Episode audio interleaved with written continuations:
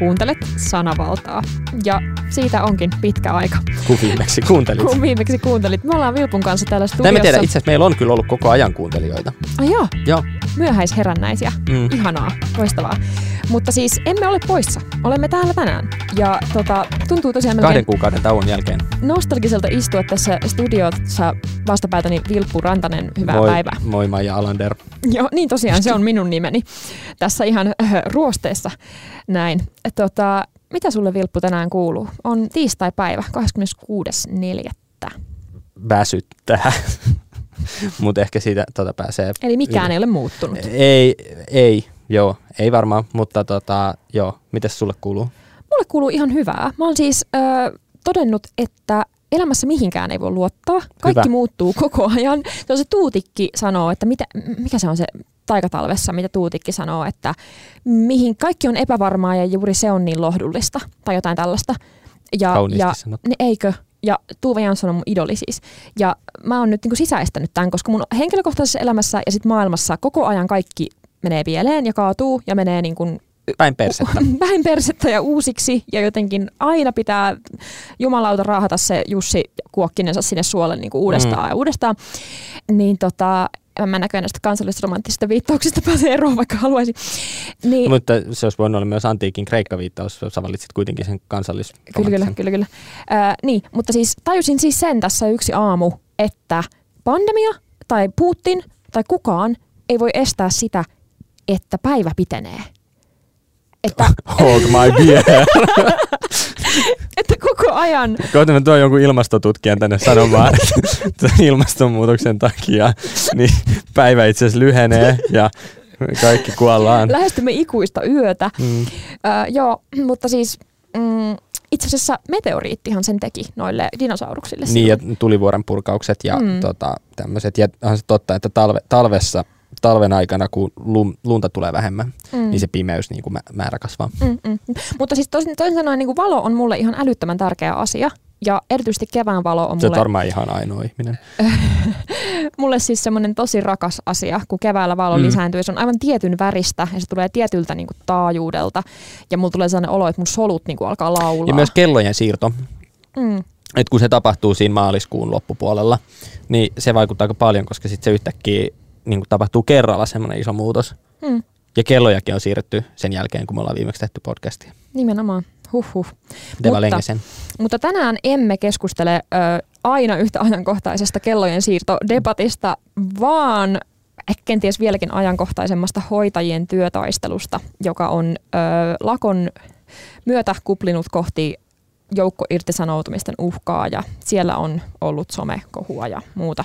Niin, tai toi on tämmöinen, ehkä, ehkä niin kuin lohduttavuudessaan, kaik, kun maailmassa nyt on hirveästi kaikkia asioita tapahtuu ja on niin kuin sotaa ja kärsimystä, mitä on aina ollut, mutta jotenkin tämmöinen niin kuin työtaistelutoimi on jotenkin silleen, siinä on aika kotoista ja semmoista, että niin kuin kaiken tämän jälkeen, nyt meillä oli, meillä oli niin kuin pandemia ja meillä on tämä ilmastokriisi ja sitten meillä on ö, sota Ukrainassa ja Venäjä ja kaikki muut. Nyt meillä on sitten niinku, tavallaan jotain älyttömän vaikeaa ratkaista, niin kuin hoitajien palkkakuoppa, mutta kuitenkin jotain semmoista, mikä on tavallaan Suoma, Suomessa ja sen voidaan suomalaiset ratkaista, Mm, ainakin toivottavasti.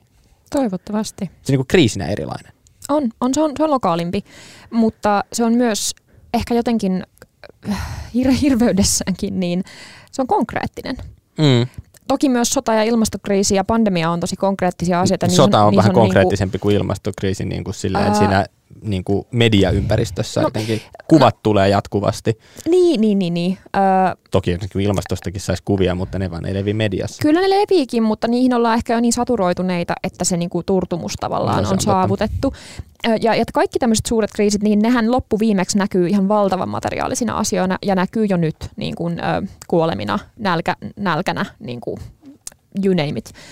Mutta Kaupasta saa enää neljää erilaista merkkiä samaa tuotetta. bensan hinta nousee. Itkettää, kun Mm. menen bensa-automaattille, oli Hesarissa Mutta se on, mut sen jotenkin huomaa myös, että itse hirveän vähän autoilevana ihmisenä ja sitten kuitenkin joskus autoilevana huomaan, että et, et, ei tajuta, miten niin kuin merkittävä poliittinen voima se on, että jokaisessa, jokaisen bensa-aseman se numero alkaa kakkosella. Mm. Et se on niin kuin ihan suoraan, että jos mietitään, miksi kokoomuksen kannatus on, se johtuu varmaan osittain ainakin siitä, että joka kerta, kun me näkee bensa-aseman, sä että vitun vihreät. Mm, niinpä vaikka A- syy, syy on Putinissa, mutta niin niin. mut tämä on vaan tälleen se ihmiset ajattelee ehkä. Nä katsoo sitä bensamittaria ja näkee Petteri Orpon kasvot enkelikehänä taivaalla ja Auto, autot kuuluvat teille. teille joo. joo. No niin. Öö, hoitajalakko. Mitäs, tota, mikä on sun fiilis, öö, Aki Lindeen vai Milla-Riikka Rytkönen? Mä huomaan, että meidän tauon podcast-tauon aikana sä olet niin kuin implementoinut tällaista uudenlaista haastattelutekniikkaa tähän, johon mä en ollut valmistautunut. Ö, täytyy sanoa, että mulla ei ole kyllä mitään kosketuspintaa kumpaankaan heistä. Ö, mä olen nähnyt Milla-Rikka Rytkösen meemi esiintymistä tai tätä hänen meemisotaansa jonkun verran, mutta sekin on ollut lähinnä välitteisesti, että joku mm. on jakanut jotain. Ja jostain syystä tietysti munkin piireissä tämmöisiä vasemmistolaisia kulttuuripiirejä, niin, niin, niin, niin ollaan aika vahvasti siellä hoitajien puolella. Mutta tämä on siitä mielenkiintoinen, että nyt kun tässä puhuttiin tuosta Aki Lindenistä, eli sosiaali- ja terveysministeristä, tai itse asiassa siis perhe- ja, perhe- ja niin, peruspalveluministeristä, minä näen sekaisin, koska jostain syystä se on aina se perhe- ja peruspalveluministeri, joka tekee kaiken niin kuin merkittävän niin kuin koronan hoidon ja tämän vaikka sitten Vassareilla olisi tämä tota, sote-ministeri, mutta se on jotenkin ihan hiljaa. Ö, mutta siis tässä niin kuin, on musta jotenkin se, että tämä vähän tämmöinen vasemmiston sisäinen flightis, missä on hirveän mielenkiintoista, että, että periaatteessa niin kuin, tavallaan niin kuin, tämä, tämä on, niin kuin, onneksi en ole demarit ministeri tällä hetkellä, koska se on varmaan aika tuliset paikat. Mm, mm. Demareilla on ollut nyt monia isoja juttuja tässä lautasella jo muutamat vuodet pääministeripuolueena ja näin. Mutta siinä on just se ongelma huomaa, että ei ne halu, kukaan ei halua koskea niinku pitkällä tikullakaan tuohon tavallaan hoitajien työkiistaan, koska siinä voi vaan polttaa näppinsä ja joutua paitsioon. Hmm. Ja kokoomusta on yllättävän vähän mun mielestä haastettu siitä Sari. Sairaanhoitajahommasta. Niin kuin Oppositiossa tässä. on helppoa. Niin, niinpä. Joo, No mutta siis mainitsit tuon Milla-Riikka Rytkösen, eli siis Tehun... tehun... Si- si- sinä mainitsit, mutta joo. Ei kun sinä mainitsit hänen somekampanjansa. Niin, kyllä, Sä, joo. Mä, mä ajattelin, että me ehkä mennään siihen. Mm, mm. Tai tämä niin... kysymys saattaa olla johdatteleva. Kyllä, joo. Niin tota, sä mainitsit sen somen, niin mä nyt nostan sen tähän valokeilaan, kun me tässä median ilmiöitä yleensä puidaan, niin se on mielestäni kiinnostava. Ö, siitä on toki ränttikolumnia ollut jo HS-visiossa ja siitä on varmaan muuallakin jo puhuttu, mutta siis tämä Iltalehdessä. Lähti, mm, no joo, Iltalehdessä. Mutta siis tämä hänen niin kuin somepresenssi ja meemeilynsä hän lähti jo ennen tätä lakkoa. Mm. Ehkä jopa ennen sitä lakkovaroitustakin. No mutta onhan tässä nyt oltu... Öö, siis ton, onhan tässä kuopassa oltu jo pitkään. Niin, niin, niin on oltu, siis palkkakuoppa on ollut tosi pitkään ja sitten pandemia-aikana on tullut tietysti lisää vaatimuksia siitä, että, että toi sairauden hoitaminen on aika, e- no on nyt jollain tasolla varmaan kiitollista puuhaa ja varmaan niin kuin ihmiset pitävät siitä ammatista myös. Niin, mutta ei pelkästään se, vaan kyllähän nyt niin kuin työ voi olla kivaa, mutta se pointti on se, että ei pitäisi laskea sen varaan, että se työ on kivaa, vaan kyllä sitten pitäisi mm. fyrkkaakin saada. Näin, niin, ta- niin näin taiteilijana voin niin, yhtyä. kyllä. Joo, mutta siis... Äh, niin, niin se lähti siitä, että sillä oli se, se Hesarin henkilöjuttu mm. Milla-Riikka Rytkösestä, jossa hänet oli kuvattu tämän Artakin valaisimen vieressä. Totta, asiat, jotka maksavat yhtä paljon. Joo, Joo. Ja, ja sitten tota, sit se saa, oli saanut siitä jotain lokaa, että onpa niin kuin elitististä, että kuvautat itse, vaikka ei siinä niin kuin edes mitenkään tuotu ilmi, että se olisi hänen lamppu. En tiedä onko, onko se mitään väliä, mutta niin kuin, että tämä on väärän kuvan antaa, että toi lamppu maksaa niin kuin enemmän kuin hoitajan kuukausipalkka tai jotain tämmöistä. Ni, niin sitten Rytkönen siitä niin kuin tota, mun mielestä tosi taitavasti öö, otti sen niin kuin somen, somensa, semmoista perusti semmoisen tilin, missä se rupesi, ku, sen. Niin, se rupesi kuvauttamaan itseään sillä Instagram-tilillä niin kuin asioiden kanssa, jotka on öö, yhtä hintavia tai niin kuin hintavampia kuin hoitajan kuukausipalkka. Mm. Ja mä en nyt, mä en itse seuraa sitä tiliä, että mä en nyt suoralta kädeltä voi sanoa, että mitä, mitä siellä on niin kuin ollut kuvia. Mä muistan, että ainakin se on niin kuin pääsiäisenä julkaisi semmoisen, että, että kuinka monta kindermunaa saa hoitajan päiväpalkalla. Ja kaikista salmonella. niin, tämäkin vielä, joo. Se olikin meidän pääsiäisen uutinen. Tota, niin, ja sitten nyt tietysti tämän niin kuin massiivisen lakon aikana hän on ollut se kasvo ja hän on ö, ö, niin live-raportoinut tavallaan sinne Instagramiinsa näitä asioita. Se Instagram on aika tehokas tuommoisessa niin vaikuttamis tarkoituksessa. Mm, kyllä, erittäin tekosi. Siis siellähän se Sanna Marinkin niin kuin oli se boomer vetää, vetää leukoja. Ja vetää leukoja nyt TikTokissa itse asiassa. Oliko se TikTok? Ai herra Joo, jees. mutta totta kai se leviää sieltä Joo. eteenpäin. Ja tota, Mä en tiedä, että Sanna Marin on TikTokissa. Mutta... No totta kai Sanna Marin on TikTokissa, hyvänen aika. Öm, ja ja niin kuin kaikki nuoret poliitikot tällä hetkellä on, että että onko se Twitter jo vähän pasee, että Instagram on se paikka, missä ollaan niin kuin nuorekkaasti koska Instastory on mun mielestä kiehtova, kun sehän, on niinku, sehän oli alun perin Snapchatin asia, että on tommosia niinku 24 tunnin jälkeen katoavia niinku lyhyitä videoita. Se on aika nerokas keksintö. Niin on, video- tai kuvapäivityksiä, joita sit sun seuraajat näkee siellä sun niinku, feedissä.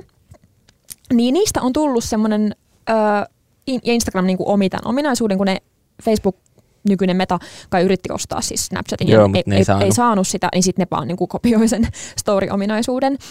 Ja ö, nykyään niistä on tullut ehkä tämmöisessä vasemmisto-intellektuelli, intersektionaalinen feminismipiireissä, omissa piireissä, niin tosi poliittinen ö, väline. Et, et paljon enemmän kuin semmoisia feedipostauksia, niin kuin perinteisiä, niin sitä poliittista kamaa jaetaan storissa koska se on kätevä siitä, että se on niin kuin hirveän ajankohtainen aktuaali, että se häviää, se on just nyt ja sitten niin kuin... Jos olit väärässä, et joudut pyytämään myöskään anteeksi sitä, että olit väärässä, koska kukaan ei muista, että mm. menit sanomaan mitään mm. alun perinkään. Nimenomaan. Ja sitten sit, ja sit niistä tulee ketjukirjeitä, että jaetaan jotain samaa juttua mm. niin kuin koko ajan valtavat määrät ja massat ja, ja näin. Niin äh, Millari Krytkönen myös käyttää sitä story-ominaisuutta aika tehokkaasti. Ja sitten mä oon lukenut sellaisia kommentteja, niin kuin, äh, missä ihmiset sanoo silleen, että, että hän on niin äkkiväärä, hän on niin äkkiväärä ja jotenkin niin kuin, äh, tämmöinen, äh, anteeksi nyt kun siteeraan tämmöistä ikävää, niin kuin ei ole mun mielipide, mutta siis se, että jotenkin tämmöinen tehokas täti tai tämmöinen, mm. että, että onpa, onpa ärsyttävä trooppi tämmöinen, että, että olisipa se vähän hillitympi, niin, niin menisi paremmin asia läpi, olisipa se asiallisempi.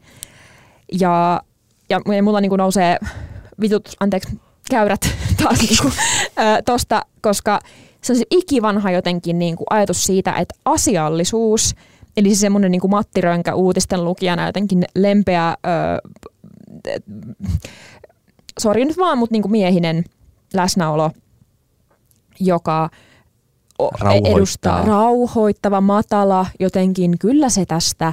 Öö, meillä on tässä näitä lukuja ja statistiikkoja ja, öö, ja nyt öö, urheilu, niin kuin, tiedätkö, versus sit se, että joku näyttää tunteita, koska tunteet on mm. perinteisesti se feminiininen ja jotenkin heikko. Ja niin kuin, jos mä oon lukenut siis naisten lääketieteen historiasta kaikkia kamalia tarinoita siitä, miten niin kuin, ö, naisia on lääketieteen historiassa niin kuin pahoinpidelty, koska sairauksia ei uskottu ja on ajateltu, että se on vaan se kohtu, joka siellä jotenkin maagisesti aiheuttaa kaiken ja saa naisen niin kuin pauloihinsa ja näin. Niin tavallaan se tulee noin kaukaa se, että, että ne niin kuin tunteet vie sitä naista ja se e, niin kuin, ei pysty rationaaliseen, järkevään, hillittyyn päätöksentekoon, koska se on niin tunteikas. Mm, kun sitten taas toisaalta tunteet on kuitenkin poliittinen voima, joka vaikuttaa meissä kaikissa, kun me tehdään äänestyspäätöksiä tai kun me allekirjoitetaan kansalaisaloitteita tai mennään barrikaadeille mielenosoituksiin ja sit silloin se on sitten niinku hyvä. Niin. niin, niin sit mua ärsyttää toi Mutta mut, mut, mut musta on niinku mielenkiintoinen, koska tuossa tullaan aika paljon siihen semmoiseen aika vanhankin keskusteluun siitä, että tunteet vastaan järki, tai että miten tehdään päätöksiä sitä, että ihminen tekee nopeat päätökset tunteella ja hitaat päätökset järjellä, ja sitten me ikään kuin suosimme sitä, että tekisimme mieluummin järjellä päätökset kuin tunteella. Sinänsähän tuolla niin kuin esimerkiksi rationaalisuus ja tällainen, niin tota, ei siinä varmaan ole mitään sellaista niin kuin siinä ei ole niin mitään pahaa, se on varmaan ihan hyvä, mutta semmoisessa loputtomassa rationaalisuuden vaatimuksessa voi olla se heikkous, että jos me ei tunnisteta ikään kuin niitä asioita, jotka vaikuttaa, jotka vaikuttaa muulla tasolla kuin silleen puhtaasti jollain niin kuin abstraktin matematiikan niin kuin tasolla, mikä sitten jotta sinne päästään, niin joudutaan häivyttämään hirveästi siitä semmoisesta nyansseja siitä oikeasta elämästä pois.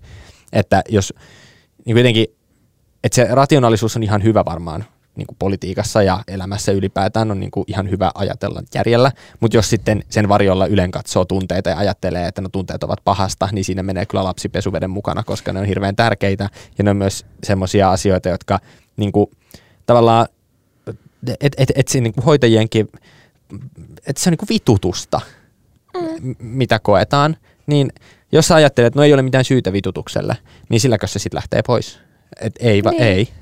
Se on vähän sama kuin, että, että tota, sulla on siinä haava ja sitten on silleen, että no ei se voi sattua. Niin ja sitten tietysti nyt on vielä niin oikeasti syykin vitutukselle. Mm. Että, mut, joo. Niin, ja tavallaan se, että, että kun miettii ihmis, jos mietitään niin kuin yhteiskuntaa, niin joo, siellä korkealla tasolla nykyään, kun kaikki on niin kehittynyttä, tieteellistynyttä, öö, meillä on niin kuin erilaisia tehokkaita malleja kuvantaa, mallintaa yhteiskuntaa, Mhm. tehdä päätöksiä niihin lukuihin perustuen. Meillä on valtavia erilaisia keinoja kerätä dataa niin kuin yhteiskunnasta ja sen, sen toiminnoista, niin sitten helposti tämmöisessä isossa kuvassa, tosi isossa kuvassa unohtuu se, että tämmöinen niin tavallaan itsestäänselvyys, että siellä kaikkien statistiikkojen takana on kuitenkin niitä ihmisiä, Mm. joilla on tunteita, joilla on fyysiset kehot, jotka tarvii ruokaa, jotka sairastaa, jotka niin tämmöisiä ihan maailman niin perusasioita. Ja sitten kun se tuodaan, niin kuin, ja sit taas some tuntuu olevan sellainen alusta, missä tämmöinen ruumiillisuus yllättäen sitten onkin aika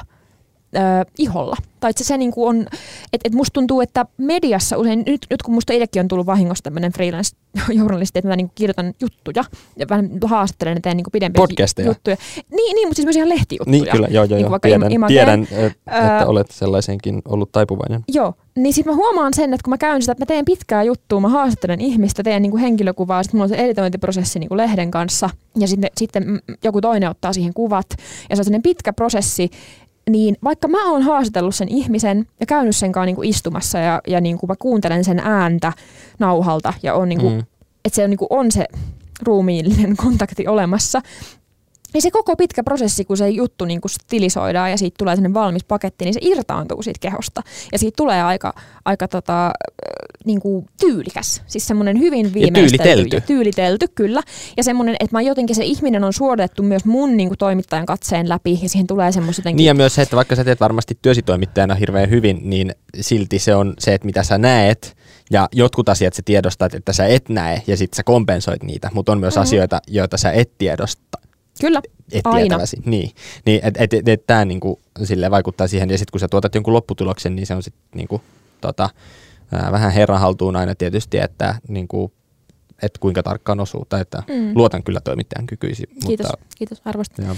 Öö, itse en aina luota, mutta tota, mut somessa on sitten taas se, toki sielläkin me itse niin kun, öö, itse editoimme itseämme ja olemme, niin kuin, mäkin huomaan sitä siis ihan kamalaa. Mä, mä huomaan jo sellaista, että, että meillä on ehkä tulos toinen koira, niin mä mietin jo nyt, että millaisia postauksia mä teen mun koirasta. Et, Ja sä valitset sen vähän niin kuin ulkonäön perusteella. en, en, en. Se on niin kuin tietysti vaan se on synergiaetu. niin totta. Mutta siis äh, kun, kun ajattelee sitä, että et ei vitsi, että kun mulla on semmoinen tämän tyyppinen someääni ja somepresenssi, että tämmöisiä Mm. sitten mä varmaan teen siitä ja tolleen ja näin, niin, niin totta kai siinä on sellaista editointia mukana. Mutta sitten se editointi tapahtuu kuitenkin sun, sun ei tarvitse neuvotella siitä kenenkään kanssa. Niin ja kukaan ei myöskään niinku, kukaan ei, kukaan ei niinku tsekkaa, että onko toi nyt niinku järkevää tai että onko toi tarkoituksenmukaista tai sit tietenkään, koska kyse ei ole journalismista, niin siinä ei ole mitään semmoista journalistin etiikkaa tai sellaista, että, että onko oikeita, että esimerkiksi olisin kyllä aivan helvetin huono kirjoittamaan itsestäni elämäkerran tai että niinku haluaisin varmasti muokata tai en muokata, mutta päättää, mitä tulee mukaan ja mitä mm. ei Mm. tule mukaan sellaisella tavalla, että niinku siinä olisi hyvä saada joku muu Mm, mm, mm. Niinku vähintäänkin katsomaan, että otat nyt kaiken mukaan. Mä voisin kirjoittaa susta elämän kerran joskus. Joo, kiitos. Se on tässä näin parikymppisenä tosi ajankohtaiselta, kun eikö no nyt nykyään, nykyään tota, äh, kirjoitetaan jostain Kyllä Antti? Tuiskustakin tuli jo. Ja, Joo. tota, joo. Ö, Mut niin, niin tavallaan toi, niin kun, mikä on sitten myös somen siis lahja ja, ja kirous, että se on niin nopea, jotenkin spontaani, ruumiillinen, editoimaton, affektiivinen, reaktiivinen, toisin kuin sitten joku sellainen pitkällinen journalistinen prosessi, esimerkiksi tai kirjan kirjoittaminen tai joku muu Mhm. mm. perinteinen väylä. Niin, niin, ja sitten ja sit kun nämä asiat tavallaan clashaa, että mietitään poliitikkoja tai tehyn puheenjohtaja, niin kuin isoja vi- virkamiehiä tai niin kuin merkittäviä hahmoja, öö, jotka perinteisesti on sieltä niin kuin Hesari-maailmasta. Ja sitten Mm. heillä on omat sometilit, joita he itse päivittää. Öö, niin silloin nämä kaksi maailmaa tulee yhteen. Ja, ja se on niin kuin kiinnostava nähdä, että mitä siitä sitten syntyy, kun sitten taas perinteinen media tekee juttuja siitä, mitä siellä somessa tapahtuu, ja toisinpäin. Ja se on jatkuvaa niin kuin, Se on jo omituista ja sitten myös tietysti se, että et ennen, ennen tässä nyt tietysti totta kai näin, että ennen, ennen sosiaalisen median aikaa, jos poliitikko halusi viestiä kansalaiselle, niin se piti kulkea median kautta, koska piti päästä yleisradioilta uutisiin tai A-studio tai vastaavaan kertomaan mielipide. Nyt sä voit kirjoittaa sen twiittiin tai sä voit postata storin tehdä tämmöisen. Se päästä sitä ohi, mutta sitten se ei poista myöskään, että et, et ei perinteinen media ole kuitenkaan kuolemassa. Ei, ei pois, vaan että sen, vaan sen rooli muuttuu. Ja sitten mä tietysti suhtaudun itse hieman kyynisesti siihen, että et, et, et kuinka paljon niin kuin hyvää tai että kuinka paljon median pitää seurata sitä, että mitä somessa tapahtuu. No varmaan pitää, koska se on osa sitä niin kuin, tavallaan yhteiskunnan tilaa, missä mm-hmm. keskustelu tapahtuu. Mutta sitten vaan taas se, että jos media rupeaa jäljittelemään ikään kuin niitä dyna, niin kuin, äh, vuorovaikutuksia ja dynamiikkoja, jotka kulkee siellä somessa, jotka eivät ole niin kuin täysin ongelmattomia, niin sitten jos niitä lähdetään kopioimaan siihen, että millä tavalla tehdään vaikka journalismia, niin, niin se ei välttämättä ole kestävää, mutta mut, niin ei se nyt pelkästään ongelmallistakaan ole. Ei, ei. Mutta tämä on kiinnostavaa tuo rajankäynti, koska se somen maailma on niin tuore, että siihen ei ole vielä kovin vakiintuneita malleja, ja ne jatkuvasti muuttuu. Somen alustat muuttuu. TikTok on esimerkiksi vielä aika tuore asia, joka tuli jotenkin aika niin kuin, mm. lähiaikoina, mm. ja se on ottanut ihan valtavan ison niin kuin, jalansijan somessa nykyään. Että et just se Sanna Marinkin on siellä TikTokissa nyt jo. Ja, ja näin. Mutta se vaikuttaa siihen, mitä tehdään. Tai TikTokissa TikTokissa ei, no okei mä en käytä, niin mä en tiedä, mutta et kannattaako siellä tehdä jotain pitkiä poliittisia ränttejä? No ei varmasti. Ei varmaan, mutta siellä kannattaa vetää leukoja nahkatakissa. Et, mm-hmm. et, mutta se viesti voi olla ihan, tai se tavoite voi olla ihan sama kuin sillä pitkällä poliittisella räntillä Twitterissä. Mm-hmm. Et näyttää, että, näyttää, että Suomessa on vahva pääministeri, joka lyö kasakkaa, jos tarve vaatii. Niin siihen, ei, siihen ei tarvitse sitä mm. twiittiketjua, vaan siihen voi näyttää se, että leikkipuistossa vedetään leukoja täällä. Kuva kertoo enemmän kuin tuhat sanaa. Öö, niin kuin pitää monesti paikkansa. Ja, ja sitten ehkä tässä tulee se, että mm, se semmoinen kauhistelu siitä, että, että voi voi kun ne poliitikot on siellä somessa, että, että nyt niiden niin kuin substanssi kärsii ja niistä tulee jotain viihdetähtiä, että maan kamalaa ja niin kuin kansakunta rapautuu. Niin sehän on rapautunut siis kansakuntien alusta asti. Tota, kansakunta rapautui jo silloin, kun tota, mitäs se oli, Rooman valtakunta kaatui. Mm. Ö, mutta siis et, et, et kyllähän se... Se niin oli kamalaa, mä muistan. Joo, mäkin se oli kyllä. Siinä meni, meni yöunet. Öm, niin. Niin... Öm, Äh, nahkatakki, nyt mä muistan. Äh, Sanna Marinin nahkatakista Sami Sykkö, muotitoimittaja, mm. kirjoitti Hesarissa. Se oli, se, kun, se oli siellä Tukholmassa. Se oli joo, se oli siellä tota, NATO-asioissa mm. puhumassa. Niin tai ei missään tapauksessa NATO-asioissa. Joo, kyllä. Ja sitten siitä niin kuin Sami Tykkö kirjoitti myös hauskan ja, ja oivaltavan ja hyvän niin kuin, kommentin siitä, että miten, miten se sillä nahkatakilla viestii just sellaista, että Suomen pääministeri, nuori nainen niin kuin, tekee mitä huvittaa ja jotenkin sille rokisti. Mm. Se oli vielä semmoinen niin biker-leikkauksen mallinen semmoinen kunnon niin kuin prätkä, mm. rotsi. Ja sitten siellä kommenteissa sitten niin kuin just ulvottiin sitä jälleen Hesarissa, että, että voi ei, että miksi tällaisista asioista puhutaan, että substanssia, substanssia. Nyt siellä taas jotenkin nuoren äh, naikkosen pukeutuminen ja joku siellä joku tota, mummeli oletettukin valitti sit siitä, että, että tota Sanna Marin nyt pukeutumisellaan johtaa harhaan mediaa ja kansakuntaa näistä tärkeistä asioista. Ja Siis tää, joo, että et ikään kuin kan, kansa ei pysty keskittymään politiikkaan, koska Sanna Marinilla on nahkatakki. Niin, Okei. Okay. Kyllä. Todellinen uhka. On, on tosi vahva. Pelottaa. Ähm, niin, niin sitten tässä tavallaan rauhoituksen sana näille kaikille ihmisille, jotka tästä ovat huolissaan, on se, että että somehan ei ole tuonut tätä ilmiötä, että poliitikot viestivät myös pukeutumisellaan, sanavalinnoillaan. Tai, tai millä niin kuin, hienovaraisilla olemisen tavoillaan. Niin, nimenomaan symboleilla, merkeillä, väreillä, sävyillä, ää, ilmeillä, tota, iskulauseilla. Niin kuin ihan siitä asti, kun on ollut politiikkaa, niin on ollut näitä tota, tyyli, retoriikkaa. Tyyliseikko, retoriikkaa nimenomaan. Mm. Just no, nyt päästiin sinne Aristoteleeseen, että, että tavallaan että se ei ole uusi asia, että Sanna Marinilla nahkatakki. Nahkatakkikin on ollut niin kuin, jo ensimmäisen maailmansodan aikana se Lentä, lentäjien... Lentäjätakki. Niin kuin... Mutta täytyy sanoa, että se oli se Sami Sykön kolumni, oli, koska täytyy, tämä oli niin kuin, et, et, mä en niin kuin, ennen sitä nahkatakkikeskustelua, silloin kun Marin käveli siihen tiedotustilaisuuteen, niin mä katsoin sitä silleen, että että miksi sillä on nahkatakki. Ja mun ensimmäinen reaktio oli ehkä vähän sellainen, niin kuin, että, että eikö tuossa tilanteessa pitäisi olla niin jotenkin sille hienosti pukeutunut. Tai että vähän silleen, että sitten tuli jotenkin semmoinen fiilis huomaa, että suomalaisena suhteessa Ruotsiin on vähän semmoinen, että kai ne ottaa meidät tosissaan. Ja sitten kun se on siinä Ruotsin pääministerin vieressä ja silloin joku semmoinen tota, villakangastakki tai joku tämmöinen. Ja sitten mä vähän silleen, että, että nyt tämä niin kuin, että okei. Mutta sitten mä niin kuin ajattelin sitä ja olin silleen, että no okei, ensinnäkin tämä on yksi sellainen asia, jota ajattelin ehkä niin kuin semmoisen viisi sekuntia, ja päätin, että sillä ei oikeastaan mitään merkitystä mun elämään. Ei mennyt että yöunet. Ei mennyt yöunet, eikä ruvennut häiritsemään, vaikka hetken olin silleen, että onko tuo nahkatakki nyt oikea takki tuohon tilanteeseen. Mutta se ei ollut sellainen, mistä mä ajattelin, että mun tarvitsee sanoa yhtään mitään, että mun mielipiteellä olisi yhtään mitään merkitystä ja että mun kannattaisi ottaa, niin kuin uhrata sille yhtään enempää ajatusta. Mä olin silleen, että no Sannalla nyt näköjään nahkatakki, kerranko sitä. Mutta sitten mä luin sen Sami Sykön kolme, silleen, että ah niin, että totta, siinä saattoi olla aika paljon siis, että se ei ollut ihan vahinko, että hän oli heittänyt sen, koska tämä oli se mun ensimmäinen ajatus ja se, mikä vaikutti eniten mun ajatukseen tästä nahkatakista, se, että mä en vaan ihan hirveästi pidä nahkatakeista niin kuin ihan ylipäätään. Se on musta jotenkin, mm. siinä on jotain brutaalia, kun se on jonkun toisen ihoa, vaikka mä en ole mitenkään tämmöinen hirveän vegaaninen ihminen, mutta tässä oli mm, mm, Mutta mm. siis täm, tästä niin kuin ihan sivujuonne. Mutta se oli silleen, että niin tosiaan, että siinä oli aika kauniisti vedetty ne linjat siitä niin kuin punkkariudesta ja semmoisesta, että näytettiin, ja mä tajusin yhtäkkiä, että niin, että se ei ollutkaan, että tässä tämä mun ajatus siitä, että suomalaisena suhteessa Ruotsiin, niin mä itse asiassa pidin siitä lopulta, että totta kai meidän suomalaisten pitää olla suhteessa Ruotsiin, ne jotka on se nahkatakki päällä, kun Ruotsin pääministerillä on joku tämmöinen villakangastakki päällä. Että, et niin, kuin, niin, sellaisiahan me ollaan, mm. että näinhän sen kuuluukin olla. Sehän istuu hirveän hyvin Suomi-brändiin, niin kuin me ollaan niitä hevareita ja me ollaan niitä jotenkin... Öö, rohkeita ja, ja, ja omaleimaisia ja aika nuori kansa. Ja sitten mm. sit on Ruotsi, joka on kuningaskunta ja jotenkin vanha, ikivanha kansan koti jotenkin lalala iskelmä soi. Tota, mutta nyt me siis päästiin tähän Sanna Marinin nahkatakkiin, kun piti hoitajista puhua. Niin, mutta, mutta, siis tämä, mutta on hauskaa, koska äh, viime viikot ja viime kuukaudet, kaksi kuukautta, kun olemme olleet off-air, mutta niin kuin, et yhtäkkiä kaikki politiikka on jotenkin silleen tislautunut jotenkin yhteen. Et kaikki on yhtäkkiä meillä on niin samaan aikaan hoitajalakko ja Sanna Marin, niin liittyy niin kuin, Tämä liittyy tosi vahvasti toisiinsa, että Sanna Marinilla on tämä nahkatakki, kun se puhuu Natosta Tukholmassa.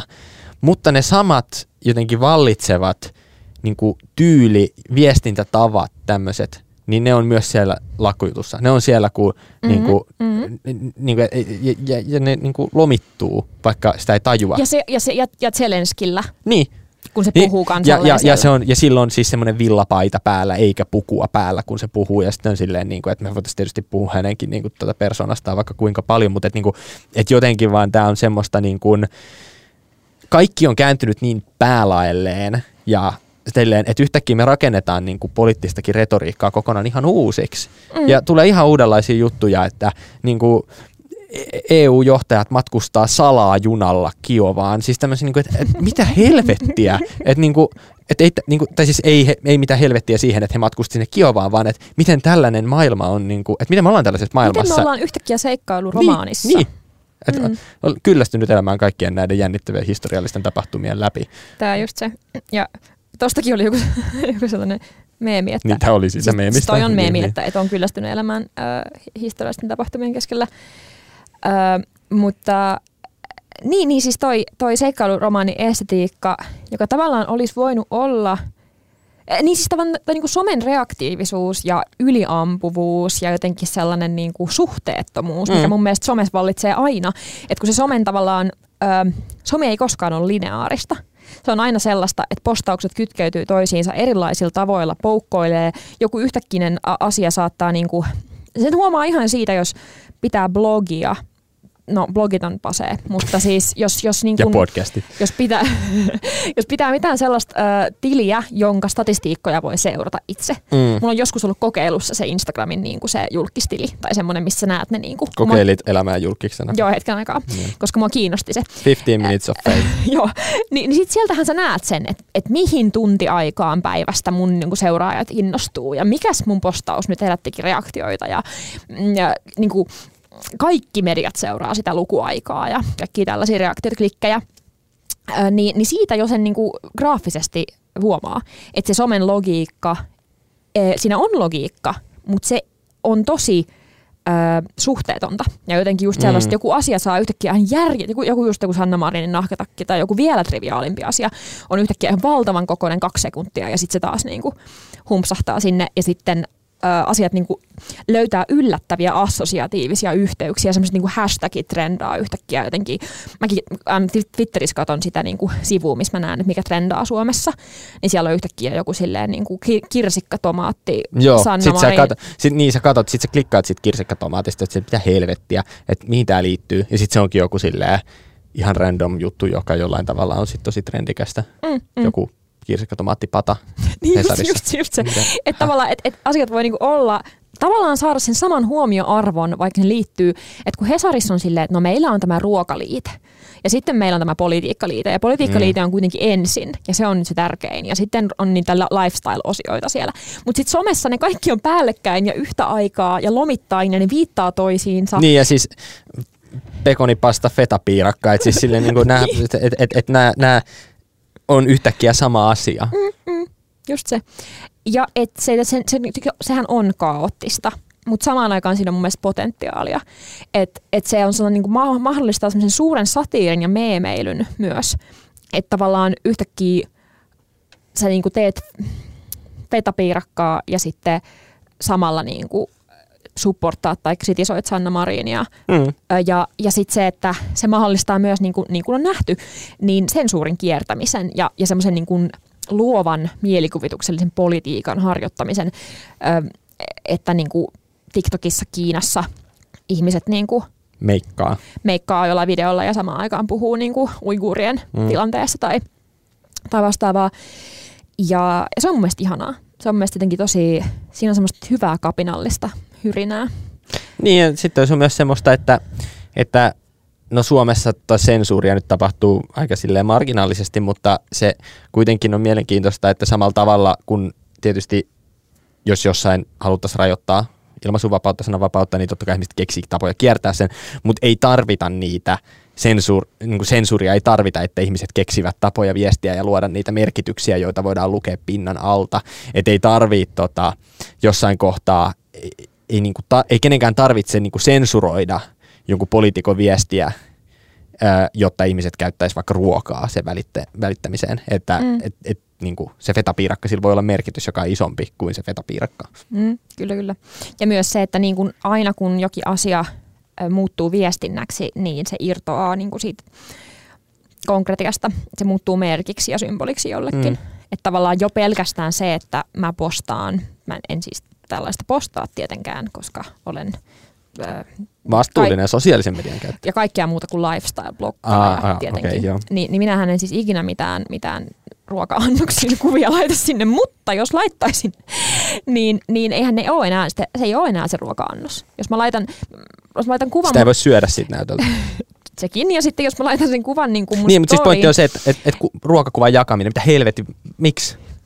Koska se muuttuu mie- merkitykseksi ja, ja niin kuin kieleksi mm. siitä, että minä elän elämää, jossa minulla on slow food brunssi täällä ja minulla on parisuhde ja minulla on kaikki.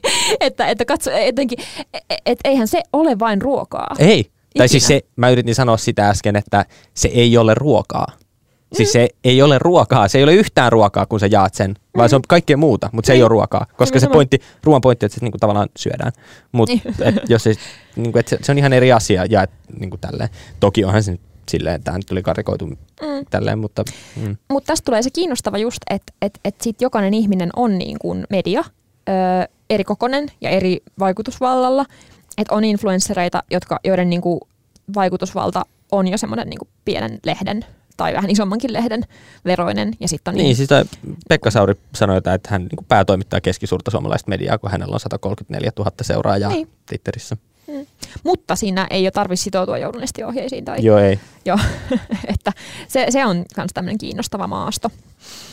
Mutta jos me päästään takaisin näihin hoitajiin jotenkin tässä. Katsot sieltä nyt muistiinpanoista, että okei, okay, kartta, että missä me ollaan ja miten me päästään takaisin. Google Maps ei toimi. tota, mulla lukee täällä vaan Milla-Riikka Rytkönen, Aki Lindeen. No sä kysyit sen multa jo. Joo, sitten mulla lukee myös, että pakkotyölain valmistelu alkoi ja keskeytettiin.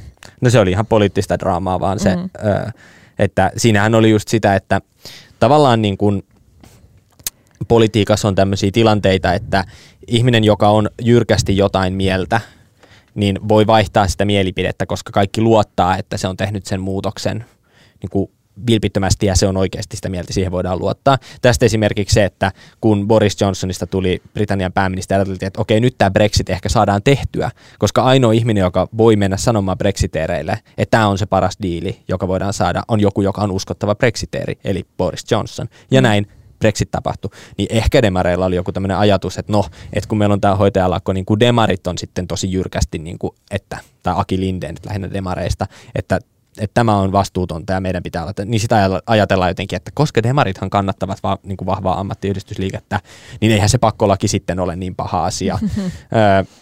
mutta jos, ja jos jollain oli, lääkäri. Niin, niin, mutta tässäkin on myös se, että lääkärit, hoitajat, mm. siinä on vähän niin kuin, että se, siellä on niin kuin jännitteitä, ö, joskin niin kuin se on, on eri asia niin kuin siinä päivä, niin kuin arkityössä verrattuna sitten mikä vaikka poliittinen taso, mutta siis niin kuitenkin, että et en tiedä onko demareissa ajateltu tälleen, mutta kyllähän se toi homma nyt kustiin aika huolella, niin kuin, että, että ensin ollaan, ensin ollaan niin kuin tuomassa keppiä ja sitten yhtäkkiä se muut, niin kuin muuttuukin porkkanaksi ja sitten yhtäkkiä ei olekaan enää mitään. Ja sitten kaikki onhan silleen, että mitä täällä tapahtuu.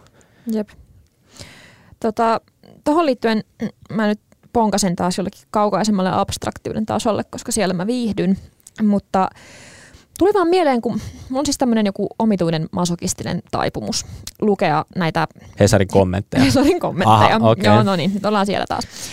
Niin tota, siellä on nyt ollut muotia sitten, että jotkut No, no siis mun mielestä on paha tapa, että mä niinku, kun siellä on pakko kommentoida omalla nimellä, niin mä tunnen jo jotakin niistä kommentoijista. Et esimerkiksi mä tiedän, että siellä on tämmöisiä nimeltä mainitsemattomia henkilöitä, jotka aina on niinku superoikealla ja silleen mm. kertoo, että minä omistan 55 Mutta on hauskaa, että siellä on ne oikeat nimet. Niin on. Sä rupeat tuntemaan niitä tyyppejä. se on tosi hauska, kun mä en oikeasti tiedä yhtään, ketä ne on. Mä tunnen ne ainoastaan sen niiden kommenttikenttäpresenssin perusteella.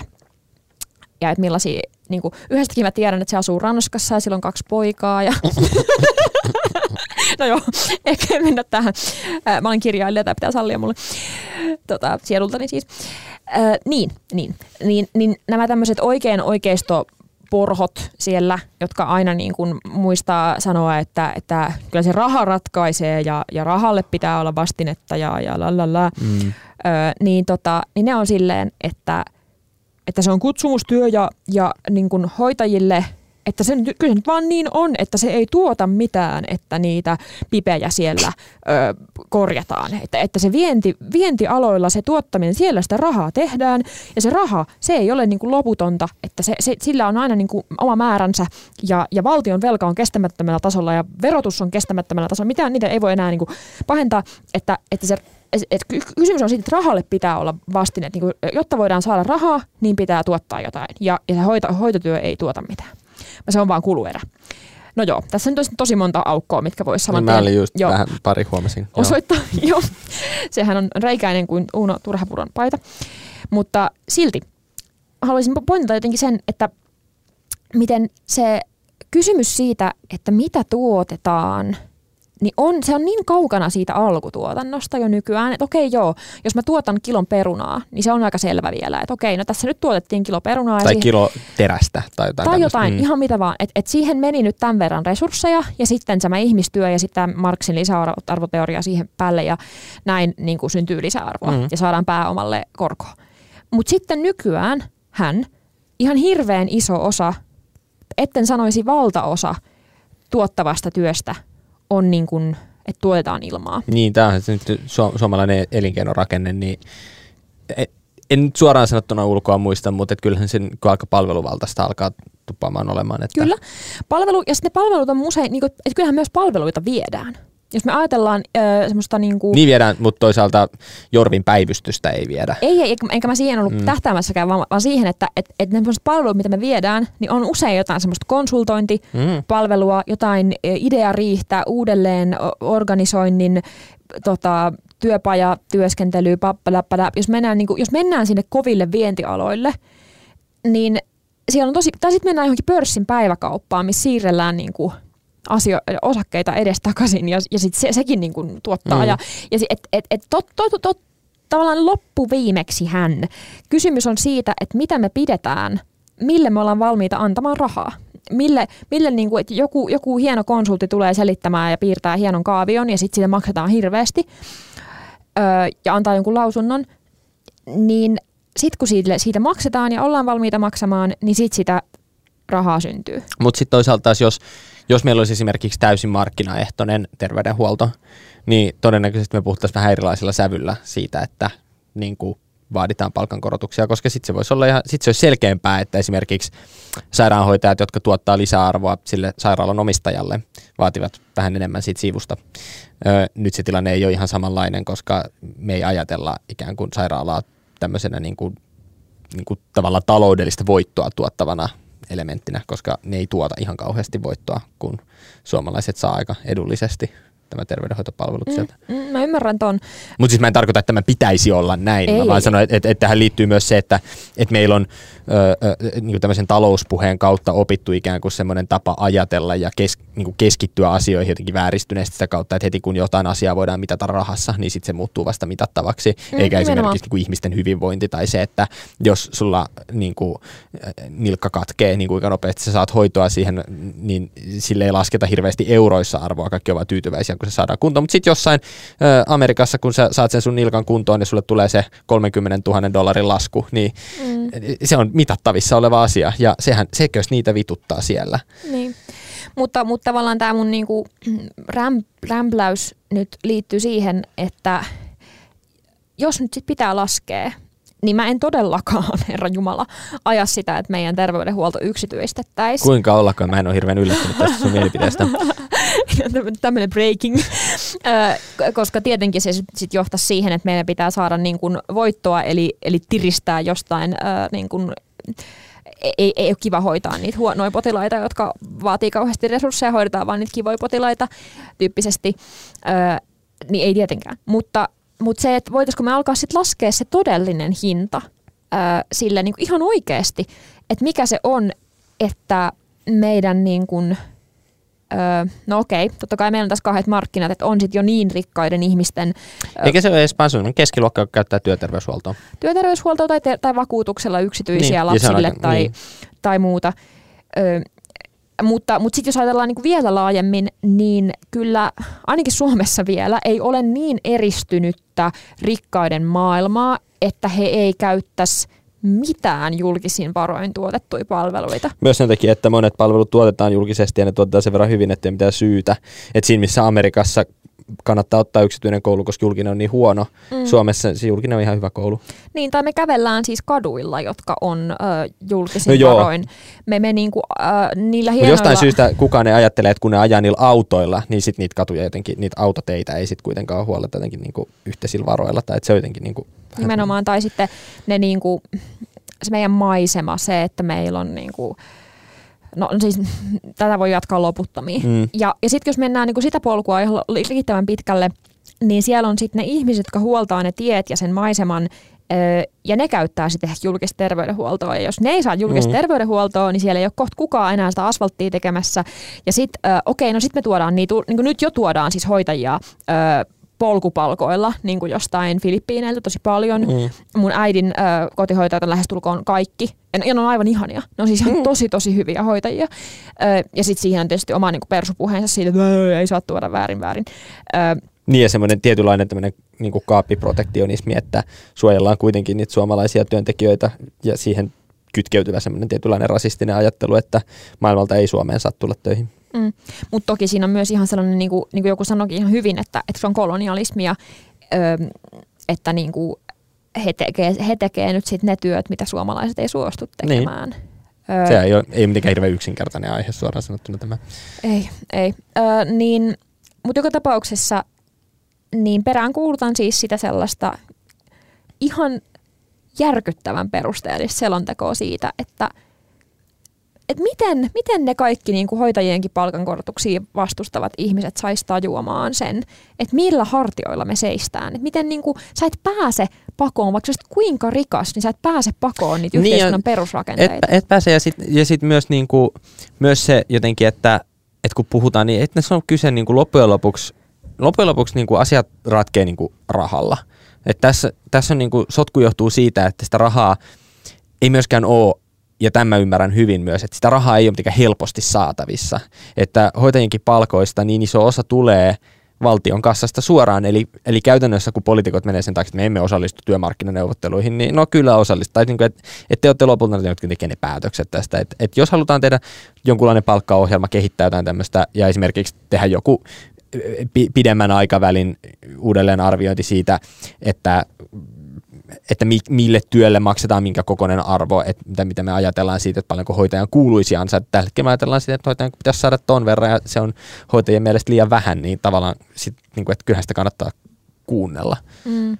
Sitten on tietysti tämä kaltevan pinnan argumentti, mitä monet tykkää myös huudella, että nyt jos me annetaan niille hoitajille, niin sittenhän kaikki... Mutta toi, mut toi liittyy työmarkkinajuttuun ja se on ihan realista, että kun sanotaan näin, niin se on ihan todellinen ongelma. Niin kuin, siis ei se, että ihmiset haluaisivat palkkoja esimerkiksi silloin, kun inflaatio laukkaa, se, on ihan, se ei ole ongelma, että ihmiset tekevät, mutta se on niin kuin, tavallaan ymmärrettävissä oleva poliittinen paine, että ei pidä antaa liikaa mu- jollekin, koska sitten kaikki muutkin haluaa. Että yritä jakaa niin kuin, tota, päiväkotilapsille karkkia silleen, että osa saa enemmän, niin siinä on niin kuin olemassa se, että totta kai osa niistä esimerkiksi on saattanut saada karkkia aikaisemmin jo enemmän, mm. ja siksi se on reilua, mutta sitten kun sä oot poliitikko ja sun pitää pitää pakka kasassa, niin on se silleen, niin kuin, että se on aika vaikeaa. Niin, nämä on sellaisia kohtia, mistä mun radikalisoituminen tulee aina esiin, koska siis tämmöinen niin kuin argumentti siitä, että kaikki rupeaa pyytämään ja voi ei, niin sit mä oon vaan hieron niinku tyytyväisenä käsiä yhteen ja on silleen vallankumous. Niin, mutta mut ei sit mitään vallankumousta synny, siitä syntyy todennäköisesti oikeistohallitusta tai vastaavaa. Että et, et sit niinku politiikka ei vaan toimi sille lineaarisesti. Että totta kai saa vaatia vallankumousta, mutta se on vaan ikävä, jos lopputuloksena syntyy kokoomushallitus. Onhan se. Onhan niin, se, se on sille ikävä. Mutta se mikä musta oli tuossa semmoinen nopea, nopea, mekin puhuttiin siitä nopeasta, tästä niinku, ja sitten oli tämä nopea keskustelu, joka tuli, oliko se Mika Salmisen niin jostain avauksesta tästä työterveyshuollosta. Ja se musta aivan todella virkistävää, että joku sanoi ihan oikeasti, että työterveyshuolto on ihan paskajärjestelmä. Mm. Et, ja sitten se on musta hauskaa, kun Yhdysvalloissa keskustellaan terveydenhuollosta, niin sitten ollaan silleen, että, että siellä puhutaan Medicare for all, ja se on niin kuin vasemmistolle iso talking pointti, että me halutaan kaikille tämä julkinen terveydenhuolto. Mm, ja että sitten siellä kiistellään siitä, että saako edelleen olla yksityisiä vakuutuksia vai ei, ja, ja radikaalimmat sanoo, että ei saa olla, että niin kuin julkiselle mennään vaan, niin se on niin kuin hyvä. Ja sitten suomalaisetkin on se, että tämä kuulostaa siltä niin kuin meillä on, ja hyvä juttu näistä. Sitten ei. Että niin kuin Suomessa ää, vakkariduunissa olevat tyypit jotka voi käyttää työterveyshuoltoa, niin meillä on ihan sama kahden kerroksen systeemi. Mm, niin. Että meillä on ne yksityiset terveydenhuoltofirmat, joita ihmiset, ihmisille ei tarvitse olla sitä vakuutusta, vaan sillä riittää, että siinä on se työterveyshuolto, on tarpeeksi kattava, ja sitten se saa hoitoa niihin, mitkä nyt sen työnantajan ja sen ö, terveydenhuollon kanssa on yhdessä sovittu. Mutta jos on kattavaa, niin sinnehän menee kaikenlaista kremppaa. Niin siinä on vähän jotenkin silleen, että niin, että tavallaan musta mielenkiintoinen keskustelu esimerkiksi, että pitäisikö työterveyshuolto kieltää. Ja sitten se, että aika moni vasemmistolainen varmasti sanoo, että ei, koska sehän on työsuhdeetu ja se on osa niin kuin työntekijöiden suuria saavutuksia on se, että heillä on esimerkiksi työterveyshuolto, mikä taas sitten siinä on ihan sellaisia mielenkiintoisia, että mikä sen oikeutus on. Että pitäisikö meidän ottaa ne kaikki rahat, mitkä menee työterveyshuoltoon ja käyttää ne julkisen palvelun kehittämiseen, että kaikille menee tasaisesti. Yritäpä sitten edistää semmoista politiikassa. Mm. No on tosi mielenkiintoisia ja kinkkisiä kysymyksiä. Niin, en tiedä, onko politiikassa, monet asiat on tosi vaikeita, mutta niin ehkä tuommoinen sosiaali- ja terveydenhuoltopolitiikka ja sitten kaikki siihen liittyvät niin kuin, tota, sen niin kuin laajentumat niin kuin vaikkapa asu, asumiseen tai niin kuin terveyteen laajemmin, niin et, en tiedä, voiko maailmasta löytää vaikeampaa mm-hmm. aihetta, josta pitäisi jotenkin poliittisesti päästä sopuun. Mm. Ja tämä on tosi kiinnostava tuo työterveyshuolto niin kuin siitäkin näkökulmasta, että sua tavallaan palkitaan siitä, että sä oot onnistunut pääsemään töihin ja mitä paremmassa asemassa siellä työelämässä oot, niin sitä enemmän se työterveyshuolto pitää huolta, että sä niin pysyt siellä. Et, mm. et, et sehän, sen takiahan se, sehän on tietenkin työnantajan etu, että työntekijät pysyy työkykyisinä niin ja sen takia se on Ja myös siellä. se on tavallaan kaunista, että sille lasketaan arvo niin kuin raha, tai se niin kuin kaunista ja kaunista, mutta että lasketaan rahallinen arvo sille, että jos työntekijät ei ole mäsänä koko ajan, niin se on sille firmallekin voittoa, koska niin kuin, että vaikka, vaikka tietysti saikusta pitää maksaa palkkaa, mutta vaikka ei edes maksaisi saikkupalkkaa, niin silti se on tuottavuusongelma, mm. jos ihminen ei pysty tekemään työtä esimerkiksi, josta se pitäisi. Niin, kyllä. Niin si- siinä häviää kaikki.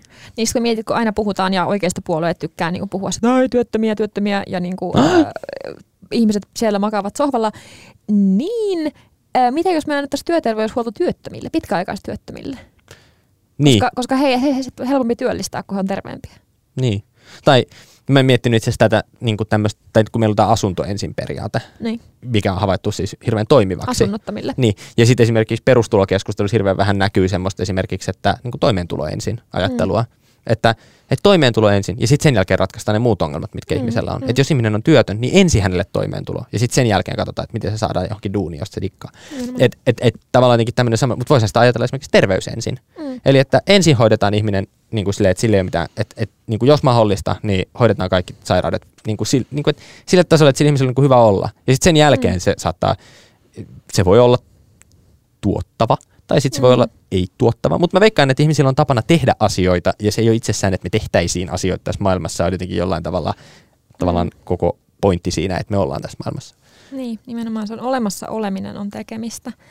Ja, ja sitten musta on kiinnostava myös tämä, miten kaksi keskustelua tuntuu olevan samaan aikaan, että et, niin kuin ja samoilla ihmisillä ne argumentit jotenkin siitä, että jos ihminen on vaikka työtön tai pitkäaikaistyötön vieläpä, niin, tai, tai mitä tahansa niin kuin, verovaroin kustannettuja toimeentulotukia nostava, niin sitten on tämä perinteinen diskurssi siitä, että ei voi voi, siellä toisten rahoilla elellään vaan ja ei ole, just siellä kommenttikentissä tämä niin kuin kukoistaa, että, että miksi maksaa ihmisille siitä, että hän makaa sohvalla. Tämmöistä mm. todella väki, niin kuin väkivaltaista kieltä mun mielestä.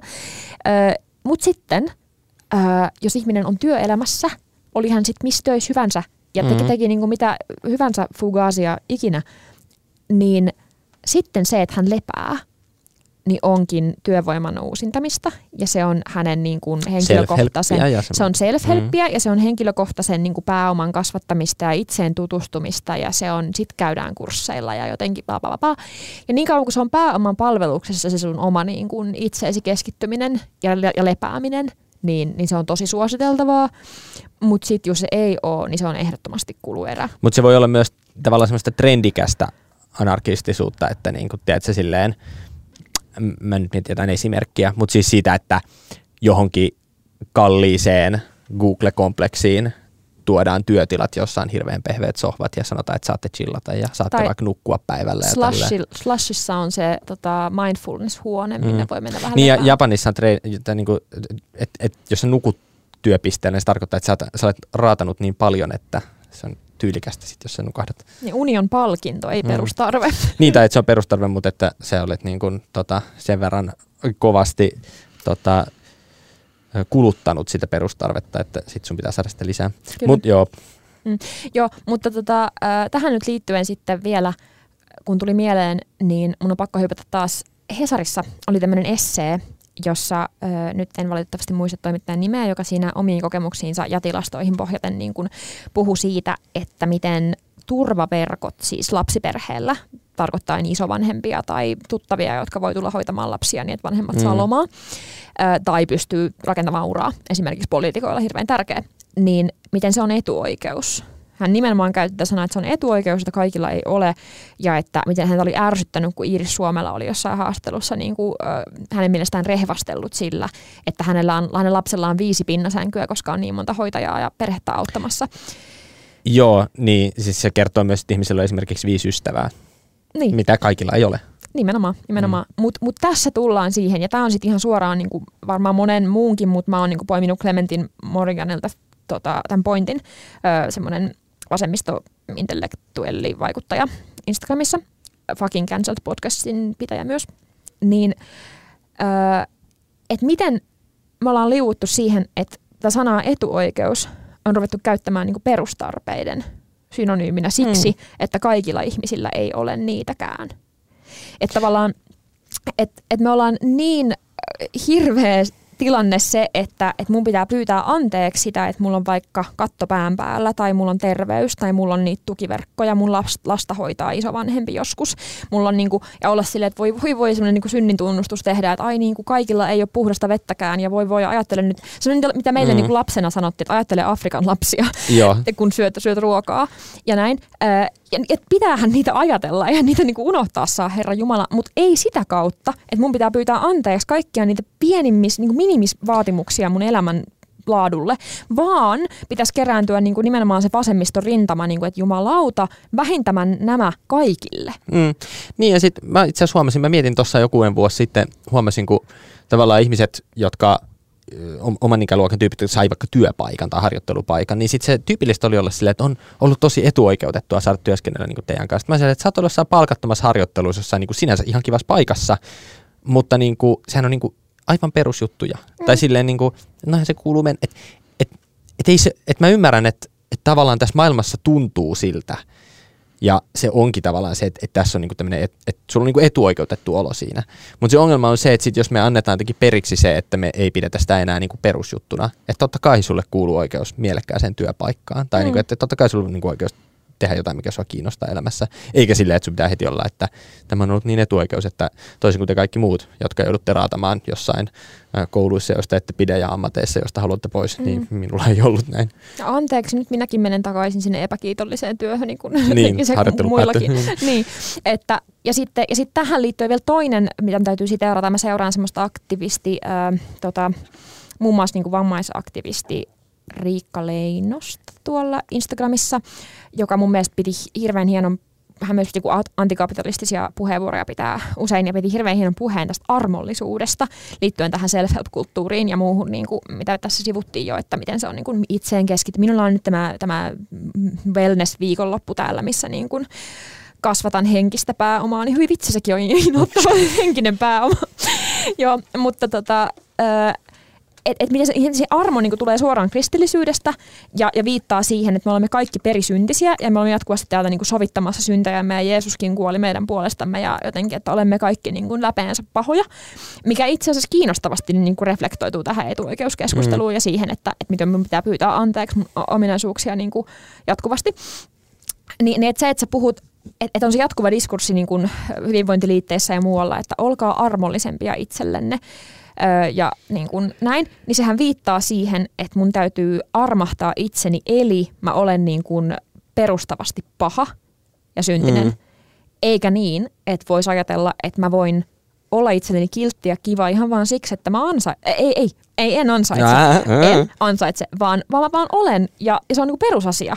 Niin. Että mä voin katsoa itseäni lämpimästi ja kiltisti. Mun ei tarvitse armahtaa itseäni. Mm. Että toikin oli niin, mä, mä olin ihan se, että jes, että Eikö tuossa niinku, kristilli, kristillisyydestä puhuttaessa, niin eikö tavallaan siinä ole se, että sut, sit, jos sut on jo armahdettu, niin sillä Tavallaan, mutta sitten siellä kuitenkin on se perisynti. Niin, että et noi on vähän sellainen, ja luterilaisuudessa varsinkin jotenkin, että joo, me täällä vaan vaellamme pimeässä. Niin, mutta toisaalta, toisaalta luterilaisuus kyllä varsin niin kuin armollinen. Niin kuin no siihen ei liity niitä aneita. Niin, ja, niin, ja niin, ei, ei myöskään tämmöistä niin kuin, tota, mm, määrättyä kohtaloa ja tälleen, niin kuin, että, että siinä on niin kuin omat puolensa, mutta joo, tämä nyt on, me ollaan aika kaukana sieltä hoitajalakosta. Ei olla. Ah, okei. Okay. mun, mun aasin siltani tähän on se, että tässähän me taas tullaan siihen hoivan äärelle, nämä niin tämä turvaverkkokeskustelu ja siitä, mm. että kuka hoitaa sun lapset. Öö, se, miten mä oon, niin kuin, mä oon kiehunut raivosta, kun mä oon lukenut jotain puheenvuoroja siitä, että, että no eihän niille hoitajille tarvitse maksaa, kun eihän se mitään koulutusta tai ammattitaitoa vaadi, että sinä pidät kä- kä- kädestä lapsia siellä tai että, että tarhatäditkin ovat korkeasti koulutettuja. Mä, mä tavallaan ihan... toivon kyllä, että jos mä oon sairaalassa, niin se sairaanhoitaja on jotenkin koulutettu tai niin kuin, että miten ne ihmiset ajattelee, en tiedä. Okay. Siis mitä? Siis meinaan, siis sanoin, että jos mä olen sairaalassa, niin kyllä mä tavallaan toivon, että se hoitaja on niinku koulutettu. Niin, niin, niin joo, joo. Et, et, et jotenkin mitä ne ihmiset ajattelee kyllä, siitä, kyllä. että et, et, häh, Joo, Mutta okay, joo. Mut siellä siis todetaan niin kuin monta kertaa se, että, että eihän empatiaan tarvitse koulutusta. Ja että niin kuin, joo joo. Mun, mun, right. joo, mutta siis tavallaan tämä, että et mun mielestä tämä kaikki, mitä me ollaan tästä puhuttu niin kuin itsearmollisuudesta ja turvaverkoista ja somen ruumiillisuudesta ja affektiivisuudesta ja niin kuin ruumiin nesteet virtaavat Twitterissä henkisesti, niin, mä oon jotenkin jään kuuntelemaan näitä mun, joo, ää, niin, niin se palautuu siihen, että me ei päästä pakoon sitä ihmisruumista mm. ja sitä hoivan va- vaatimusta ja sitä niin kuin itsehoivan ja, ja sen ö, lasten kasvatuksen ja jotenkin, että siellä se on kaikki, me seistään sen päällä koko ajan, kaikki meidän hienoimmat pilvenpiirtäjät seisoo sen päällä. Ja sen takia musta on niin ihanaa ja tärkeää, vaikka se onkin hirveätä, että nyt sitä somen niin kuin affektiivisuutta käytetään tähän, että siellä niin kuin Maria Veitolat jakaa ja hoitajat jakaa niitä kuvia niin kuin itsestään, missä ne on niissä koronavarusteissa silleen niin kuin kasvot turvonneina jotenkin väsyneinä siellä, että tätä on koska some, some niin mm. tarjoaa sen väylän näyttää, mitä se on.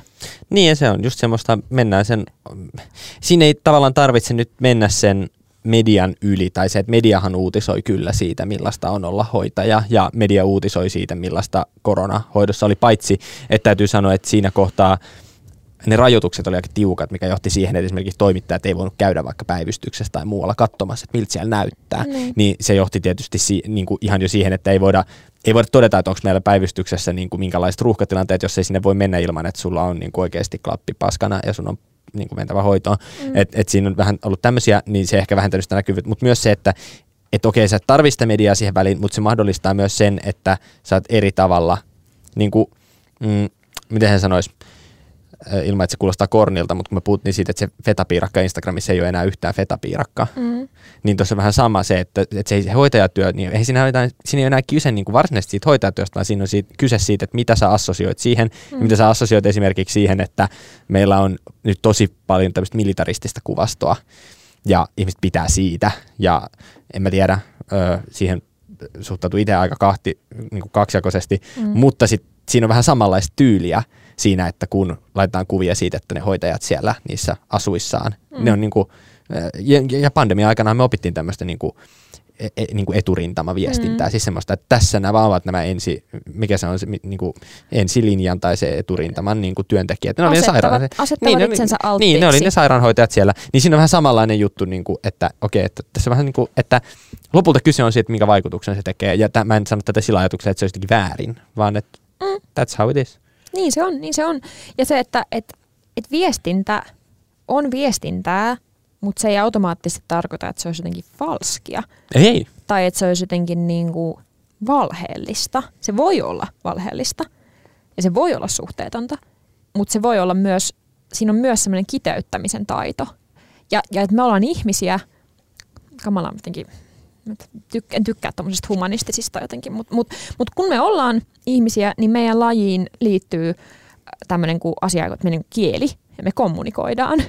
Ja niin kuin me välitetään merkityksiä, tehdään taidetta, pidetään puheita, kaikki tällaiset asiat, niin ne, ne irtoaa siitä materiaalisesta, niistä tulee symbolisia, ne nousee merkeiksi ja merkityksiksi.